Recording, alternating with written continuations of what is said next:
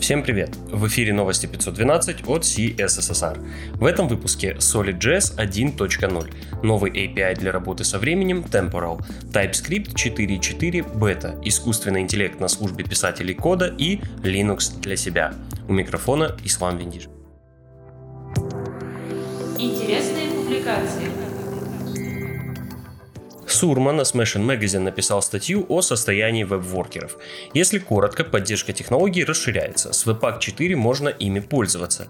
Для Rollup Сурма написал специальный плагин, а Parcel и вовсе поддерживает его из коробки. Автор считает, что воркеры – ключевой инструмент для поддержки активности основного потока приложений и улучшения UX. Аксель Раушмайер в своем блоге опубликовал обзор Temporal, нового API для работы с датой и временем. Иммутабельность, более понятный API, номер месяца января, первый, разделение на несколько классов для разных задач.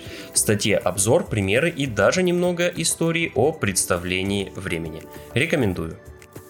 Райан Брукс в блоге Airbnb рассказал о Ghost Platform, системе, которая позволяет быстро доставлять фичи на все поддерживаемые платформы Web, iOS и Android.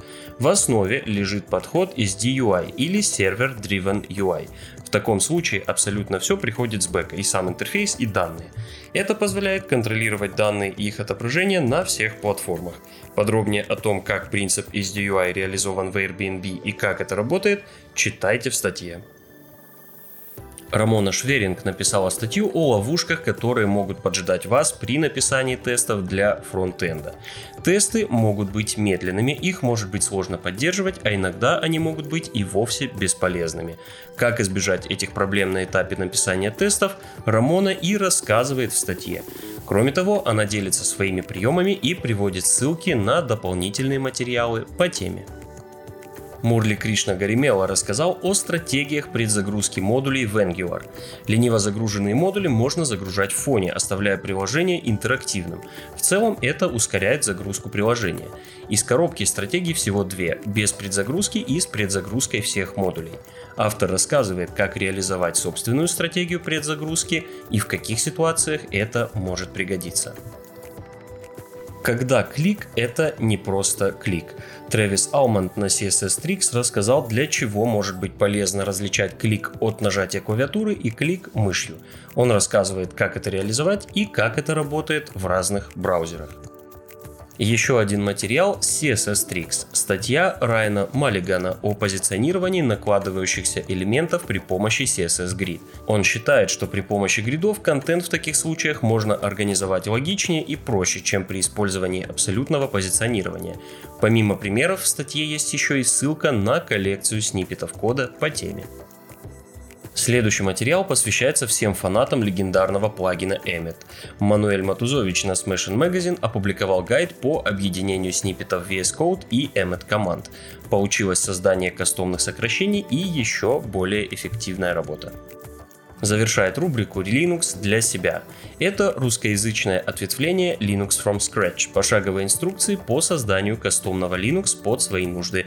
Всем энтузиастам операционных систем рекомендую.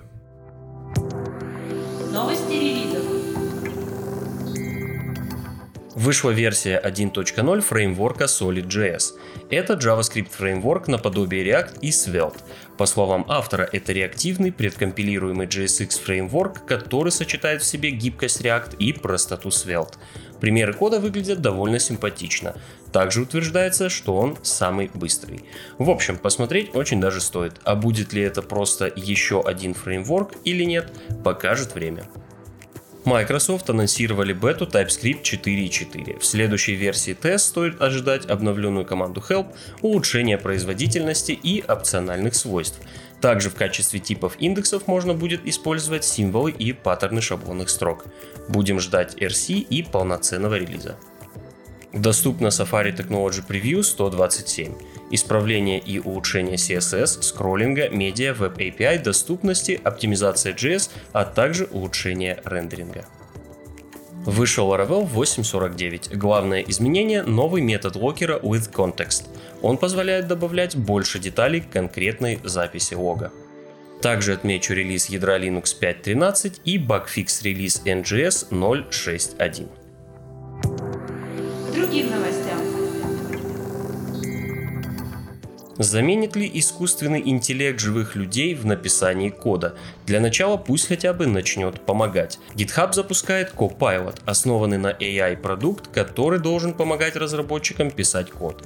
AI обучен на миллиардах строк кода и предлагает фрагменты кода, исходя из контекста. Авторы говорят, что это больше, чем автокомплит, и он обучается в процессе написания проекта. По идее, он будет поддерживать большое количество языков и фреймворков. Можно попробовать записаться на бету, но количество мест ограничено, и я не уверен, что они еще остались. Посмотрим, что из этого получится. VeraCode опубликовали ежегодный отчет по безопасности, точнее его open source версию. Согласно ему, 79% сторонних библиотек, которые добавляются в проекты, после этого никогда не обновляются, что приводит к проблемам с безопасностью. Подробности в отчете. Все ссылки на инфоповоды и сопутствующие публикации вы найдете в описании выпуска. С вами был Ислам Вендижев. До встречи в следующем выпуске.